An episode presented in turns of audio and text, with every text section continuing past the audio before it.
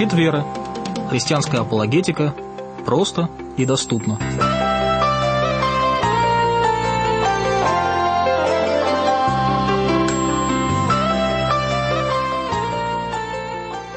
Добрый вечер, дорогие друзья. В эфире программа «Щит веры». И сегодня с вами я, ее ведущий, Столяров Павел. А сегодня в нашей программе на волнах трансмирового радио мы будем говорить о теме «Откровение Бога». Другими словами, как мы можем узнать откровение Бога, или как люди это откровение для себя видят, или как его они для себя открывают. Сегодняшняя программа «Щит веры» проходит в записи, и а, вы сможете послушать ее на волнах трансмирового радио на сайте twrradio.ru, и я буду рад ответить на ваши вопросы, если вы пришлете их также на сайт Трансмирового радио или по адресу Трансмирового радио, или же на а, сайт а, Центра апологетических исследований apologetica.ru. Итак, программа «Щит веры». Сегодня ее ведет Павел Столяров. И сегодня программа «Откровение Бога. Как его открыть?». Я хотел бы начать программу, э, прочитав э, несколько первых стихов из первого соборного послания святого апостола Иоанна Богослова с первой главы. «О том, что было от начала, что мы слышали, что видели своими очами, что рассматривали и что осязали руки наши о слове жизни» Ибо жизнь явилась нам, и мы видели и свидетельствуем, а, и возвещаем вам сию вечную жизнь, которая была у Отца и явилась нам. О том, что мы видели и слышали, возвещаем вам, чтобы и вы имели общение с нами, и наше общение с Отцом и Сыном и Иисусом Христом. И сие пишем вам, чтобы радость ваша была совершенна. Аминь. В этих стихах мы видим, как апостол а, провозглашает свидетельство, а, основанное на фактах, основанное на его личном видении, на том, что осязали его руки, о том, что он сам слышал, о том, каким образом жизнь явилась в мир, о, о том, а, как сам Иисус Христос засвидетельствовал свое пришествие, свою волю перед всем народом.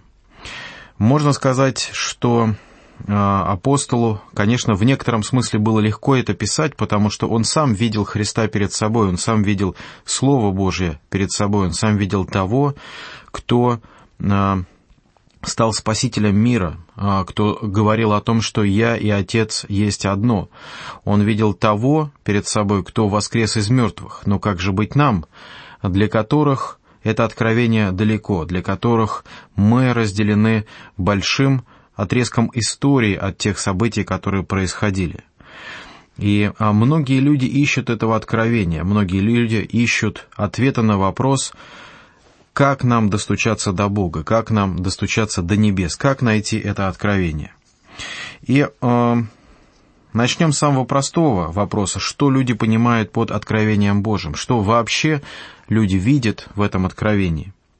В первую очередь люди думают, что их внутреннее ощущение, ощущение духовного, некого священного страха или даже какого-то внутреннего сознания божественного и есть то самое откровение, которое Бог посылает им. Многие люди ищут этих переживаний и пытаются а, через, а, например, созерцание каких-то красот природы или же музыки, а, или же через внутреннее состояние прийти к такому, к такому времени, к такому моменту, когда они попытаются ощутить Бога, ощутить что-то сходящее к ним с небес. Другие пытаются Э, распознать э, откровение Божие через сны, через видение, через внутренний голос, который в них говорит, как им кажется.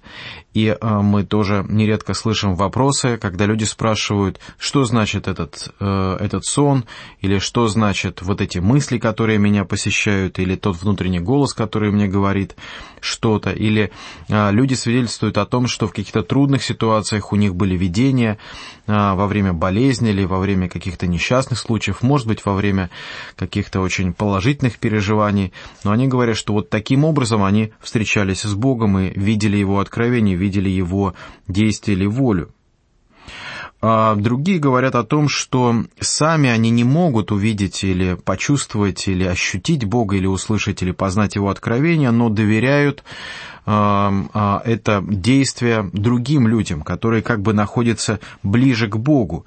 А, так называемые пророки, а, может быть, это какие-то контактеры, может быть, это даже какие-то маги да, или экстрасенсы, которые сами себе свидетельствуют, что вот они с помощью особых сил, особого дарования, может быть, какого-то особого рождения, способности, которые передавались им из поколения в поколение, имеют возможность а, обращаться а, куда-то туда на небеса, а, наверх, э, и таким образом находить ответы, находить священные а, ответы на те вопросы, которые задает нам жизнь.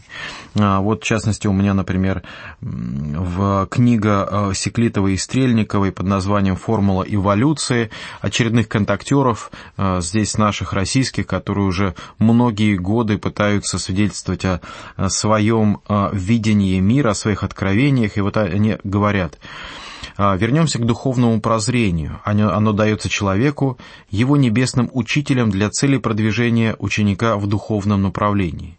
Бывает, что человек заходит в тупик, не знает, куда двигаться дальше, чем заняться а несколько секунд или минут прозрения, позволяющих увидеть мир с необычной стороны, заставляют человека понять, что есть много того, что ему еще неизвестно и что необходимо познать. Человек начинает постигать эзотерические знания, и его душа постепенно наполняется энергиями более высокого уровня, ну и так далее. А, и дальше авторы рассказывают, каким образом человек постигает э, высшие уровни своего разума, э, получает какие-то духовные откровения. Это просто пример того, как люди неверующие, люди, не знающие Писания, э, пытаются достучаться до небес, пытаются открыть Божье знание. Они считают, что какие-то прозрения, которые человек получает, это и есть откровение Божие. А, еще люди считают, что нужно читать различные священные книги. А, что они под этим понимают? Если книга древняя, если книга старая, то она должна быть священной, ведь она же ведь пережила уже столько поколений других, людей и э, пользовалась все равно каким-то интересом. Ну, самый такой, наверное, э, простой пример мы можем вспомнить по поводу э, значит, ситуации с календарем майя, э, когда вдруг все решили, что э, наше летоисчисление заканчивается вместе с календарем майя, и все ссылались на то, что вот видите, значит, э, некоторые календари имеют э, свое э, какое-то окончание, следовательно, майя высчитали конец света. А почему это так считалось? Потому что, ну вот, древняя старая книга, значит, она священная. Если священная, значит, все, что в ней написано, это правда. А если так, то, соответственно, конец света нас ждет. Вот такое откровение Бога люди прочитали а, в а, так называемых древних писаниях. Так ли это на самом деле? Все ли священные книги э, всегда говорят правду? Или можно ли все э, древние книги называть священными? А, это, конечно, очень спорный вопрос, и а, мы потом об этом поговорим. Другие люди понимают музыку, изобразительное искусство, литературу и даже науку тоже как откровение Божие. А, в этом есть какая-то правда, потому что а музыка воспевает гармонию небес, как мы говорим, изобразительное искусство а, пытается отобразить а, Божье творение, литература душу человека, его сознание, его переживания, наука гармонично устроенный мир. Но опять же, люди считают, что как только они находят какую-то гармонию, какие-то законы, это и есть высшее откровение Божие. Многие на этом останавливаются или же из этого делают какие-то далеко идущие выводы. И последний момент люди говорят о том, что различные религии и, собственно, их религиозное откровение и есть тот самый голос Божий, через который э, человек встречается с Всевышним, через который, через эти откровения, соответственно, человек должен узнавать Бога. И а, на уроках или же а, в различной литературе нас учат о том, что все религии говорят об одном и том же. На самом деле трудно с этим согласиться, потому что, конечно же, все религии в той или иной форме говорят о Боге, а они говорят о человеке, они говорят о проблеме, которая произошла между Богом и человеком. Но описывают Бога, решают эти проблемы, предлагают пути решения этой проблемы совершенно по-разному.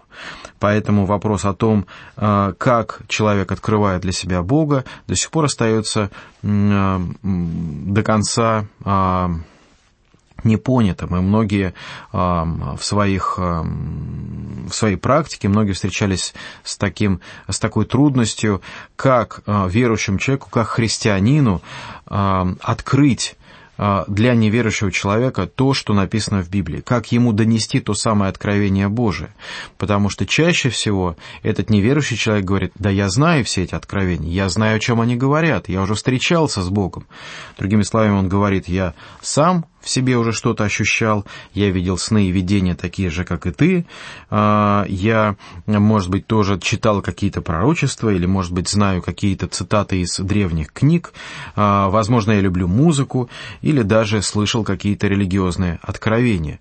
То есть получается, что нам трудно достучаться до неверующего человека или до сомневающегося человека, потому что в его сознании, а, как в его глазах, нам как бы нечего ему сказать. Он уже э, э, встречался с так называемыми божественными откровениями. Но так ли это на самом деле? Что Писание, что Библия понимает под откровением Божьим? И а, в первую очередь а, под откровением Божьим Писание под, подразумевает самое себя, да, то есть а, сам, само Писание есть проявление откровения Божия, а, проявление Э, Божьей воли людям.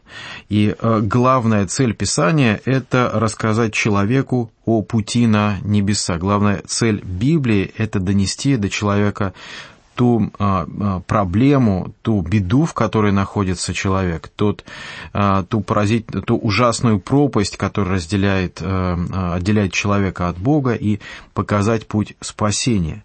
И Э, Писание как э, откровение, наверное, не очень соответствует общим стандартным представлениям в мире. Потому что в мире считается, что откровение Божие – это то, что нас должно удивлять, то, что нас должно как бы э, Э, как фокусник восхищать, поражать, а, открывать какие-то тайны, которые мы не знаем. И тут вдруг Писание говорит о том, что оно есть Слово Божье, и а, это Слово Божье, которое наставляет нас к спасению. И люди спрашивают, хорошо, зачем тогда это откровение? А, я-то думал, что я увижу, как устроен мир, я, они думают, что я открою для себя будущее, или, возможно, а, пойму, как управлять всем миром, или еще что-то, а тут вдруг говорится о спасении. Конечно же, для людей а, такая формулировка не является приемлемой или любимой, или такой, которую они хотели бы услышать, но мы должны быть готовы к этому. Мы должны понимать, что действительно мир не познал не только Христа, не только Его волю, но он и не понимает Писания, а, в первую очередь, потому что действительно Писание открывается Духом Святым а, для верующих, а человек неверующий, читая а, даже какие-то тексты, стихи, может быть, понимая какие-то многие логические связи, так или иначе он не понимает общего содержания и смысла Писания, к сожалению. Поэтому наша задача доносить этот смысл, общий смысл и общее содержание в части дела спасения. Во-вторых, а, под Божьим откровением Писание понимает самого Бога Слова, то есть а, самого Иисуса Христа. А, вот я читал вам в начале первую главу из послания Иоанна Богослова, и Иоанн здесь пишет о Христе как о слове жизни, то есть о том слове, о той воле Божьей, о том провозглашении Божьего откровения, которое явилось нам через самого Иисуса Христа. И э, действительно, э, откровение Божие в Иисусе Христе является э, как бы квинтэссенцией, апогеем откровения Божия в мире, и ничего лучшего, чем сам Господь, ничего лучшего это откровение, чем это откровение мир не видел. Поэтому Христос говорит о том, что видевший меня видел Отца, то есть видевший Христа может говорить о знании знающий Христа может говорить о знании воли Божьей. В частности, в Ефесянах во второй главе Павел пишет в 18 стихе, «Потому что через Него имеем доступ к Отцу, в одном духе, да? То есть каждый верующий, встречаясь с Богом, со Христом в своей душе, имеет э, через Него, через Христа доступ к Отцу. И поэтому э, Иисус, как э, высшее откровение, высшее свидетельство Божие здесь на земле, э, является непревзойденным непревзойденным откровением Божьим на земле. Тогда возникает связь. Вот смотрите, мы видели то, как люди представляют откровение, да, или Божие откровение для себя. И мы видим, что Библия несколько иначе представляет это откровение. А, есть ли связь между миром человека и библейским откровением? А, неужели мы живем в настолько разных плоскостях, в настолько разных мирах, что у нас нет как бы возможности свидетельствовать миру о Христе, а миру нет возможности понять истины никоим образом. А вообще Писание говорит, что такая возможность есть. И в первую очередь э, эта связь э, проходит через представление о том, что такое истина. Если истина – это соответствие правде и реальности, да, то есть принцип соответствия э, истины, то естественное и сверхъестественное откровение свидетельствуют об одном и том же Боге. То есть естественное откровение – это то, как Бог выражает себя во всем мире, а сверхъестественное откровение – это то, каким образом Бог выразил себя в Писании, и в Иисусе Христе, то есть как сам Христос а, пришел в этот мир а, в прямом смысле сверхъестественным образом. Однако, если истина есть определенное убеждение и не более того, то э, получается, что истина никак не должна быть связана с окружающей реальностью. И сверхъестественное откровение может глубоко конфликтовать с этой реальностью. То есть, получается, мы можем придумать себе какую-нибудь веру, мы можем исповедовать ее и быть совершенно спокойны в отношении того, что она никак не пересекается с реальностью, никак не имеет э, э, в реальности никакого отклика, и э, таким образом мы э, не имеем никакой возможности опираться на э, мир, существующий вокруг нас, для свидетельства о Христе или хотя бы для свидетельства о Боге. Э, и вот вот эти две точки зрения, да, то есть э является ли истина соответствием правде. А, если она соответствует правде, если она соответствует реальности, да, то мы можем опираться на истину, а, отраженную и в Писании, и в мире для свидетельства о Боге. А если же нет, а, то истина является просто объектом веры. Давайте посмотрим Псалом, допустим, для примера 45 45 Псалом, 11 стих, где написано «Остановитесь и познайте, что я Бог, буду превознесен во всех народам, народах, превознесен на земле». Другими словами, Господь говорит о том, что все народы могут как бы остановиться от своих дел, от своих умствований, от своих э, занятий, и у них есть некая внутренняя возможность познать, что Бог существует. И, э, по крайней мере, от э, мысли о том, что Бог существует, как великий законодатель, как творец, как э, создатель э, не только мира и человека, э, на основании этого люди могут уже возносить Ему хвалу. А с другой стороны, Писание утверждает, что неверие в Бога есть безумство, то есть неверие противодействует разуму. Сказал безумец в сердце своем, что нет Бога, да? То есть когда мы обращаемся к истине, мы видим, что она действительно имеет э, связь с реальностью, что э, Бог устроил этот мир таким образом, что э, э, э истина Божьего творения, Божьей воли, они взаимосвязаны. И поэтому, когда Господь открывается нам сверхъестественным образом в Писании, то то, что нам открывается в Писании, э, есть а, или имеет взаимосвязь и с окружающим нас миром. Например, когда Бог говорит о том, что в Писании открывается как Бог-творец, а, а, в обыкновенном, то есть в нашем мире мы видим, что а, мир сам по себе требует Творца. Мир не может существовать без Творца. Когда мы говорим о том, что Господь есть законодатель наших душ и тот, кто дает закон для нашей совести, для нашего существования как высший моральный авторитет, мы видим также и в мире, что общество не может существовать, опираясь только на свои какие-то биологические особенности, что моральный закон требует существования Бога и так далее. Как еще э, э, э, мы видим откровение Божие? Через рассматривание творений, да? через то, как ученые, а, люди искусства или просто мыслители какие-то, а, когда смотрят на мир, они понимают, что мир не просто имеет какую-то структуру, но он устроен. То есть устроение мира эм, есть величайший вопрос как науки, так и познания а, современной истины. Эм, например, в науке эм, стоит такой вопрос, мир устроен гармонично или наука делает этот мир гармоничным? То есть ученые придумывают законы, которых не существует, или ученые открывают существующие законы. Так вот, если мир устроен гармонично, если мир устроен в соответствии с каким-то планом, то ученые э, не придумывают новые законы, а ученые открывают уже существующие. Так вот, в научном мире э, превалирует именно такая точка зрения, что ученые открывают существующие законы, и эта точка зрения подразумевает, что мир устроен гармонично, соответственно, кем?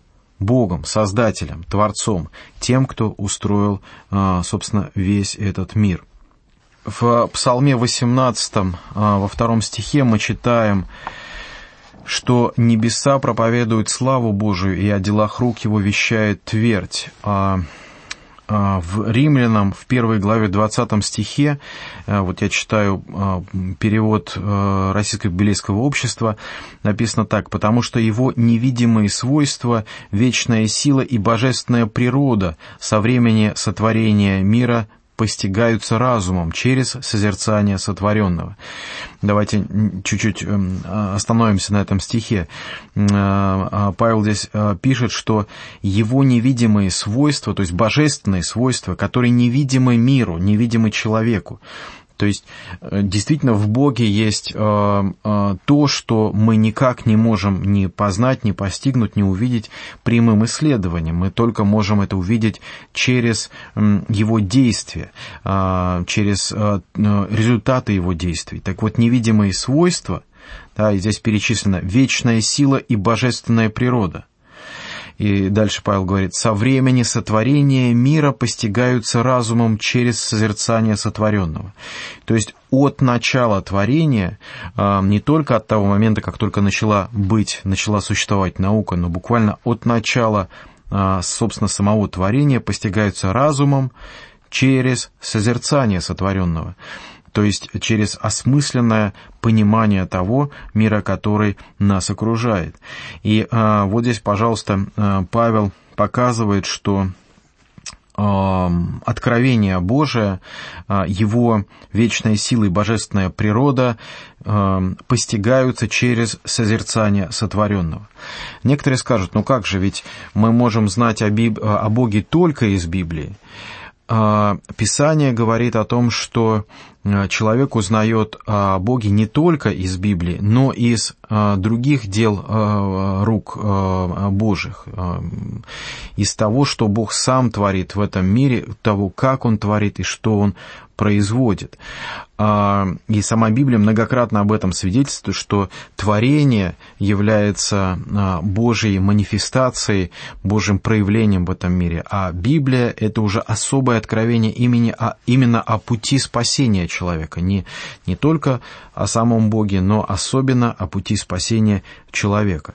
И вот здесь мы опять возвращаемся к тому вопросу, что истина — это есть соответствие а, реальности. Да, то есть Бог а, проявляет себя и в своем творении, и особым образом проявляет в Писании. Таким образом, откровение Божие а, мы видим и в Писании, и во всем мире, который нас окружает.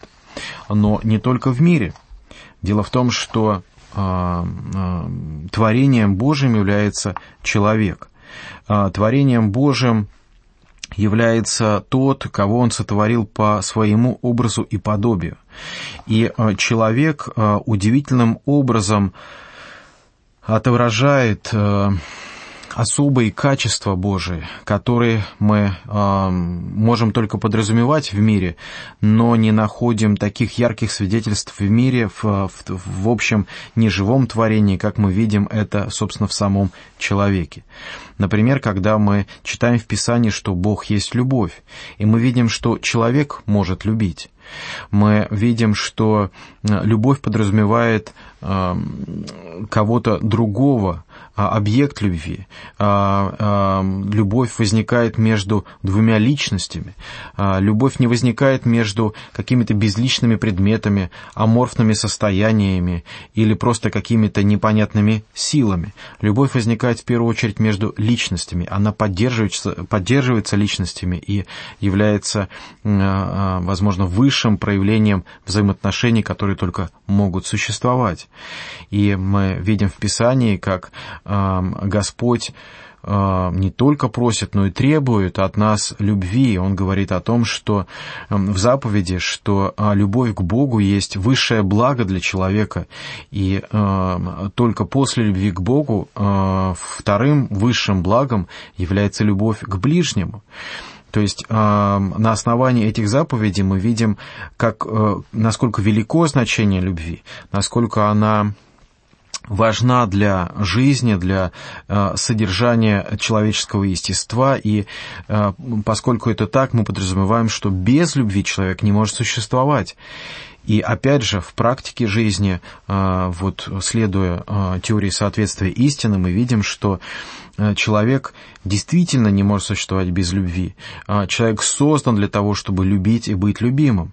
И многие понимают это в очень утилитарном, в очень таком приземленном смысле, когда просто люди ищут объект своей любви или объект воплощения своих целей, но на самом деле любовь — это не просто какое-то эгоистичное желание, а это есть то основополагающее чувство, которое, высшее чувство, которое формулирует э, наши высокие отношения в первую очередь с Богом и во вторую очередь э, между нами, э, между людьми.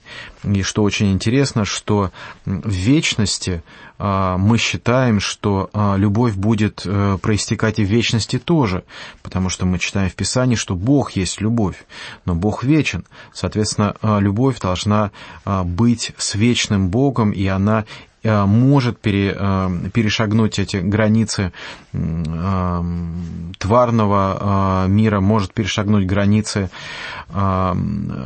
вечности и быть с Богом, потому что Он сотворил, Он задумал мир таким, какой он есть через э, исследование человека мы понимаем, мы видим, что человек устроен и действует в соответствии с определенными законами. Э, Господь дает э, законы человеку для чего? Почему существуют законы? Опять же, мы видим, что мир вокруг нас, э, физический мир, действует на основании каких-то непреложных законов. Законы тяготения – а, законы электромагнитного взаимодействия, законы не знаю, атомных взаимодействий, сильные или слабые. Все эти основные законы, которые, все эти основные силы, которые формулируют, из которых формулируются дальнейшие законы, они непреложны, они, они неизменны. И э, здесь э, мы со всем этим соглашаемся, мы исследуем эти законы на уроках физики или химии, мы э, вычисляем какие-то формулы, получаем отметки, оценки за выполнение каких-то заданий или решение задач, но не то же самое ли происходит, когда мы рассматриваем законы морали. И Писание говорит о том, что законы морали, которые установил сам Бог, также основательны, основны, также непреложны, как и физические законы, по которым действует неживая материя. Он говорит, Бог говорит о том, что согрешивший в одном согрешает во всем. А Господь говорит о том, что грех приносит смерть. А, а, вот опять же в первом послании Иоанна апостол говорит о том, что согрешающий против брата своего есть человека-убийца. То есть мы видим, что закон весьма суров, закон очень серьезен. У него нет э, какой-то э, эмоциональной окраски, значит, если преступление совершает хороший человек, то это маленькое преступление, а если плохой человек совершает даже маленькое преступление, то на самом деле оно очень большое. Нет, конечно, Господь говорит о том, что все люди равны перед законом, так же, как все Э, сущности э, в неживом мире равны, допустим, перед законом гравитации, также и все люди, э, независимо от своего происхождения, от своего статуса, от своих заслуг, равны перед святым законом Божьим. И опять же мы видим, как примеры в мире вне Библии, так и из, в первую очередь из Писания, мы видим, каким образом Бог трактует эти законы. И они весьма суровы для любого человека, для любого грешника. И э, это является серьезнейшим поводом для того, чтобы задуматься о Божьем откровении, потому что Божье откровение приносит нам не только благость, не только размышления о любви, не только раз, э, размышления или восхищение Его творением, но приводит к э, мыслям о том, что э, что-то не так со мной, лично со мной. Что-то произошло в этом мире, что я стал виновным перед Богом. Или другой вопрос. Что-то произошло такое, что я стал чувствовать вину перед тем Богом, который сотворил весь этот мир. Что же это такое произошло? И опять мы, э, если мы будем обращаться, допустим, к естественному э, откровению да, в мире, мы только увидим проблему, да, мы увидим проблему несовершенства. Но только Писание, сверхъестественное откровение, от, э, показывает нам суть этой проблемы. Суть проблемы заключается в том, что человек согрешил против Бога. Человек э, виновен э, перед Ним и э, никак не может быть оправдан, исходя только из своих собственных действий. То есть, что бы человек ни делал, он все равно чувствует в себе эту, это несовершенство, эту вину, эту проблему. И опять же, если мы обратимся к истории или к культуре, к мировой культуре, мы увидим, что э, огромное количество произведений свидетельствует об этой проблеме, о том, что человек несовершенен, подвержен э, различным искушениям, э, он пытается найти ответы, но никак их не находит, и в конечном итоге он приходит э, к мысли, что или жизнь бессмысленна, если нет Бога, или же что только в Боге есть ответы на все эти вопросы. Э, и следующим этапом э, вот такой человек, конечно, задается вопросом, где же это высшее откровение, где же это все эти высшие ответы. И, конечно, мы говорим о том, что эти ответы находятся в Писании. Итак, через э, человека мы приходим к необходимости через рассматривание творения, через э, э, мысли о человеке, мы приходим к мысли о том, что без Библии, без Писания человеку не открывается ничего выше, более высшего, чем воля Божья. А, но если вернуться к первому вопросу, как люди понимают, э, что такое откровение Божие, то возникает вопрос, почему христиане считают, что именно Библия является откровением Божьим? Почему, опять же, не сны, не внутренние ощущения, а, не какие-то, там, не знаю, музыка, изобразительное искусство, там, наука или еще что-то? Почему не это? Ведь мы же говорили, что если истина существует, если она соответствует правде, соответствует тому, что происходит именно в реальности, то она должна быть и там тоже. Да, наверное, э, в этом-то и есть вся сложность этого вопроса. Наверное, именно поэтому я и выбрал эту тему по поводу откровения Божия. Потому что мы очень часто путаемся э, в этих э, двух темах, в этих двух вопросах. С одной стороны, одни считают, что достаточно и естественного откровения, и нет необходимости как-то глубоко изучать Писание.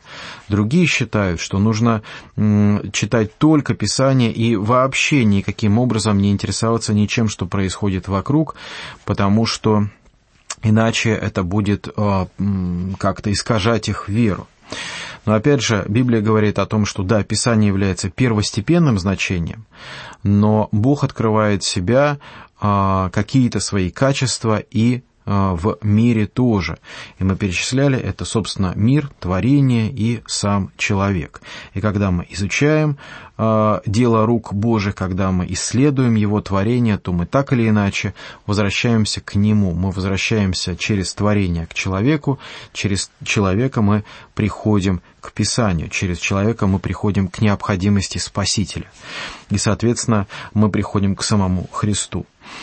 А, но возникает вопрос, может ли человек сам а, совершить все эти действия? Может ли человек сам обратиться ко Христу, догадаться, понять, исследовать и увидеть? И здесь а, Писание весьма скептически относится к таким возможностям, чтобы человек своими силами нашел себя, нашел Бога. Конечно, а, Бог призывает нас искать Его, а, искать Его воли, и Он открывается нам, но мы видим, что спасительная вера в первую очередь открывается самим Христом, а, что спасительная вера происходит от Духа Святого. И а, здесь мы а, просим и молим а, Господа, чтобы Он дал каждому человеку такую возможность. И мы видим, что Господь спас, Он пострадал за грехи не только отдельных людей, но всего мира, потому что Господь желает спасти всех людей. Он не желает, чтобы какой грешник был наказан а, вечной погибели, но желает, чтобы все спаслись. На этом пути а, на этом пути а, взаимоотношений между естественным и сверхъестественным отношением, откровением, есть еще следующие проблемы. Дело в том, что в этом взаимодействии нам мешают некоторые, э, некоторые трудности. Во-первых, мы считаем, что определенные мысли или какие-то наши помышления положительные помышления должны быть от Бога. Мы считаем, что если у нас есть что-то положительное в сердце, то оно происходит от Бога. Да, то есть, э, с одной стороны, мы видим э, как бы объекты мира или Писания как исследование, с другой стороны, мы видим некое действие внутри себя, какие-то какие силы, которые э, заставляют нас совершать что-то положительное, да, или, например, останавливают нас, или, например, не позволяют нам что-то делать. И мы говорим, вот здесь вот должна быть э, воля Божья, вот здесь вот должно быть откровение Божие. Э, но Эм, здесь есть тоже определенная проблема, да, когда вот мы думаем, что в наших внутренних мыслях, посылах или интенциях может быть откровение Божие, потому что мы часто э, свои э, переживания или эмоции можем перемешивать э, с прямым Божьим откровением, с прямой Божьей волей. И такое, в частности, происходит вот в начале передачи я читал вам некоторую некоторые цитаты из а, таких вот современных русских эзотериков, и они действительно думают, эти в частности две женщины думают, что то, что им приходит на ум, те положительные мысли, которые они переживают в отношении, например, человека или там будущего, или откровений, которые они получают, сами по себе положительные э, мысли должны быть уже откровением Божьим. Почему? Потому что они добрые, они положительные но э, Господь предупреждает нас, опять же, опираясь на Слово Писания, что придут э, лжеапостолы, что э, будут лукавые делатели, что будут те, которые будут листить нашему слуху, что будут те, кто будет уводить за собой людей. А, если бы а, все, что мы встречаем положительное, да, все, что мы встречаем доброе, всегда приводило бы нас к Богу, всегда явилось, являлось бы откровением Божьим, то можно было бы сказать, как только вы встречаете что-то хорошее, значит это от Бога. Ну, по-вашему, а, что-либо хорошее, на, на ваш взгляд и на ваш вкус. Но на самом деле это не так, потому что действительно наши чувства могут нас обманывать, и мы не всегда а, понимаем, что такое хорошо и что такое плохо, особенно если человек а, далек от Бога, если человек не знает истины, если а, человек не просвещен Святым Духом, то как он может а, говорить о том, что такое хорошо и что такое плохо? А, с другой стороны, люди, и в частности христиане, тоже говорят о том, что откровение Божие – это особый духовный настрой. Да, то есть вот когда мы определенным образом настраиваемся, да, то есть мы совершаем некое усилие над собой, мы некоторым образом концентрируемся, а, мы как бы сосредотачиваемся на том, чтобы услышать голос Божий, услышать Его откровение, и вот мы как бы молитвенно себя а, настраиваем, готовим к тому, чтобы а, познать волю Божью, и все, что нам приходит в этот момент в голову, является откровением Божьим. И, к сожалению, здесь я могу привести множество печальных историй того, как э, люди, э, вроде бы желавшие действительно помочь церкви в своем развитии, желавшие эм, найти какой-то лучший путь для церкви, в конечном итоге являлись огромным искушением для церкви, потому что они прибавляли э, человеческие откровения. И все это они утверждали тем, что они были в духе, они были в определенном духовном состоянии, в молитвенном состоянии пребывали, а, и поэтому все то, что им э, казалось, им открылся, э, как, как им открылся Бог в этот момент, должно было бы быть правдой. Действительно, это печальная история в развитии церкви, и мы можем привести немало примеров. А, ну, я, например, могу рассказать о совершенно таких классических вариантов культов, в частности, истории появления церкви мормонов, когда а, их основатель получил определенное видение, и через это видение он понял, что а, все остальные церкви не истинные, что а, ангел говорит только ему эту истину, что он должен выполнить определенную миссию по принесению света нового учения или очистить старое учение и дать как бы новую жизнь этому учению и так далее. К сожалению, много и других примеров, и если если вы откроете любые учебники по современным культам, вы увидите, э, как часто, значит, все, как часто эти современные культы основываются на такого рода откровениях, когда их основатели, э, придя в какой-то определенный духовный настрой, вдруг получали некое откровение, и потом из этого откровения, из этого духовного видения они начинали какое-то новое движение, новое явление, объясняя это все а, прямым откровением Божьим. Действительно, это очень печальная история для церкви, к сожалению, она всегда повторяется. И а, почему такое происходит? Потому что а, нам кажется, что если мы правильно настроились, да, если мы вот, ну, как-то нужным образом там сели, помолились или еще что-то сделали, какие-то, э, как мы думаем, обязательные вещи, то все, что нам придет в голову или те великие мысли, которые вдруг нам откроются, должно быть откровением Божьим. И если вспоминаем еще вот мой предыдущий, предыдущий тезис по поводу положительных мыслей, да, то все это еще и усиливается. А, немало было и пророков, которые пророчествовали э, конец света. Они говорили о том, что значит, э, они что-то вычисляли, им что-то открывалось через сны и, в общем, так далее. А, третья ошибка, которая э, стоит на пути понимания Божьего откровения, заключается в том, вот как бы в противоположность вот этого духовного настроя, а, это когда мы придаем нашему разуму а, главное руководящее значение. Как ни странно, Библия не говорит о том, что мы должны использовать например, только разум или э, наше только сердце, да, сердцем чувствовать и видеть, да. А, Писание открывает нам, что э, Дух Божий наставляет э, каждого на истину через познание Его Слова. И вот здесь интересно, что Дух Божий обращается к человеку через сердце, но это обращение происходит посредством изучения Божьей воли, открытой в Писании.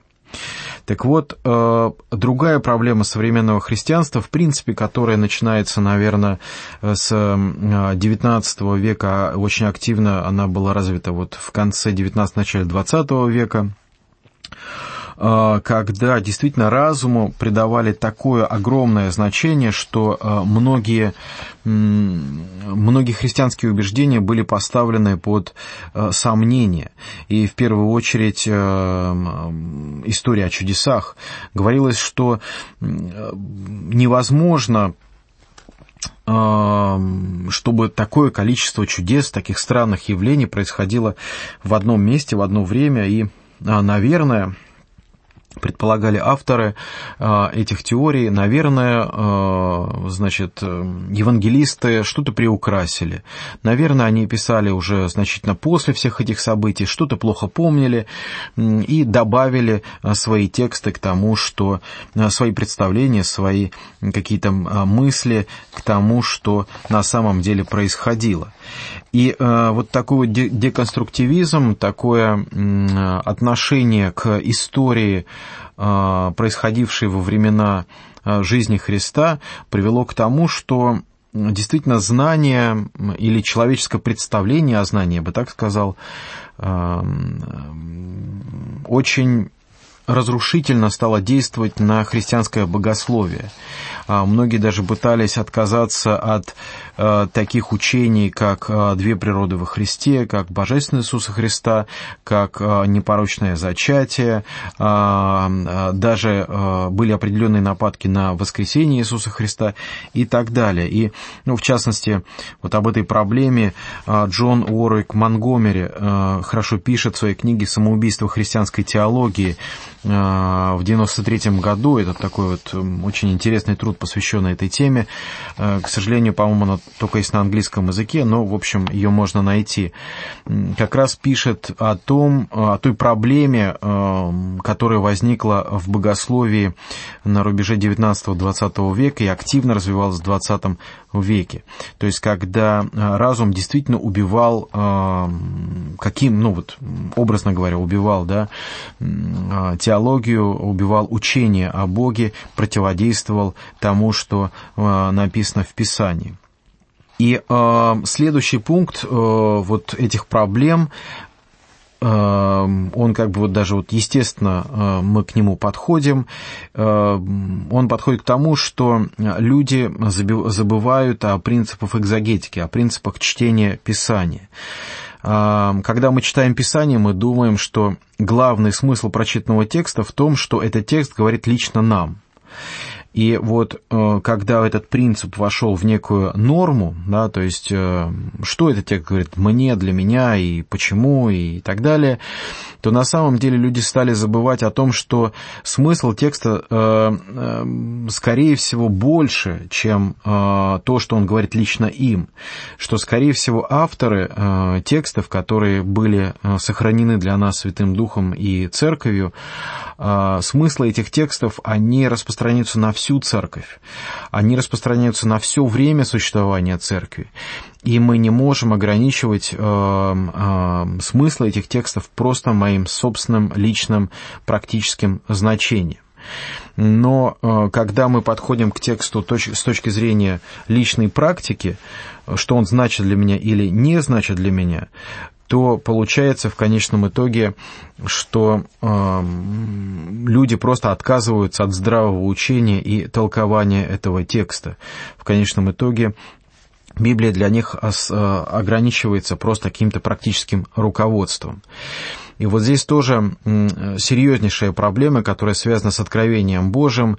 Э, с одной стороны, откровение Божие, вот э, вначале мы говорили о том, что люди ожидают от него слишком многого, да, то есть вот они как бы хотят, чтобы через откровение, которое они получают откуда-то сверху, э, они знали бы там и прошлое, настоящее, будущее, могли решать все великие проблемы, которые только их могут окружать и так далее. С другой стороны, видите, вот край крайность вот такого утилитарного прочтения текста привел к тому, что э, действительно э, богооткровение сводится к э, прямым значениям в моей жизни. И если они где-то не срабатывают, то человеку кажется, что там нет ничего большего за этим откровением. Это раз. Во-вторых, действительно, часто люди принижают значение стихов или сужают их значение своей личной жизнью. Как бы она ни была значима для них, понятно, но все равно Писание существует не только для отдельного человека, но и для всей церкви.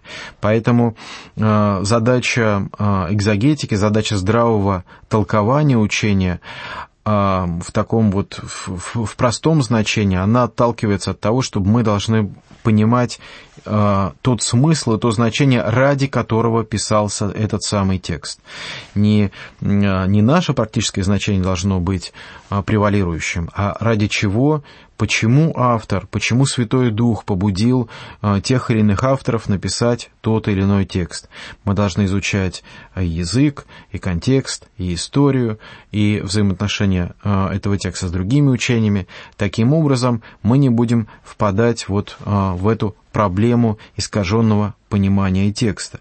Таким образом, даже если мы будем встречать описание чудес, которые, например, совершал наш Господь, мы будем понимать, что э, описания этих чудес настолько точны и реальны, что мы не можем э, сомневаться в их действительности, в, их, э, в том, что они происходили, но э, мы можем исследовать их просто как исторический факт и э, находить множество подтверждений истинности тому, что в действительности происходило. Или же э, другой момент, когда мы исследуем какие-то сложные э, христианские доктрины, если, э, например, кому-то кажется, что какая-то доктрина к нему неприложима, да, вот он что-то не понимает, не, не может для себя никак открыть или понять. В частности, например, немало христиан отказываются от понимания, ну, например, учения о Троице. Все так или иначе слышали о нем, но э, мало кто э, желает э, в этом учении разбираться, и они говорят, зачем мне нужны все эти сложности, я просто буду в простоте вере, верить, что Бог такой, какой Он есть. И, казалось бы, вот э, человек достиг некого понимания, и а, не нужно более того. Но Писание говорит, открывает нам, что а, Бог един, что а, Бог Отец, что существует Бог Отец, Бог Сын и Бог Святой Дух. И если мы не будем понимать особенности учения о Троице, соответственно, в нашей проповеди мы будем рождать еретические учения, мы будем рождать ошибки, мы будем э, вводить других людей в заблуждение. Поэтому если человек э, не просто сам как бы в тихой вере исповедует э, какое-то свое учение, но если человек ответственно относится к тому, во что он верит, почему он это верит, то он должен понимать, что от его слов он и сам спасается, и сам может быть осужден, и от его слов другие могут прийти к спасению или же запутаться а, в тех учениях, которые Господь открывает. И таким образом, и вот а, в конце я хотел бы еще раз повторить а, некоторые основные мысли в отношении откровения. Действительно, между тем, как Бог открывается людям, и как люди думают, что Бог открывается им, есть большая разница. Многие люди неверующие ищут э, такого откровения, которое бы удовлетворяло их собственные представления или амбиции. Когда мы, как верующие, как христиане, учим об откровении Божьем, мы э, представляемся для этих людей в очень странном свете, потому что мы вдруг начинаем проповедовать о чем-то очень узком, очень конкретном, очень определенном. Мы говорим о Писании, о Библии, как об откровении Божьем, мы говорим об Иисусе Христе, как о высшем проявлении откровения Божьего, пришедшего в мир с небес. Мы говорим о том, что воля Божья а, выражена в том, чтобы каждый человек а, спасся от своих грехов а, путем принятия жертвы Иисуса Христа.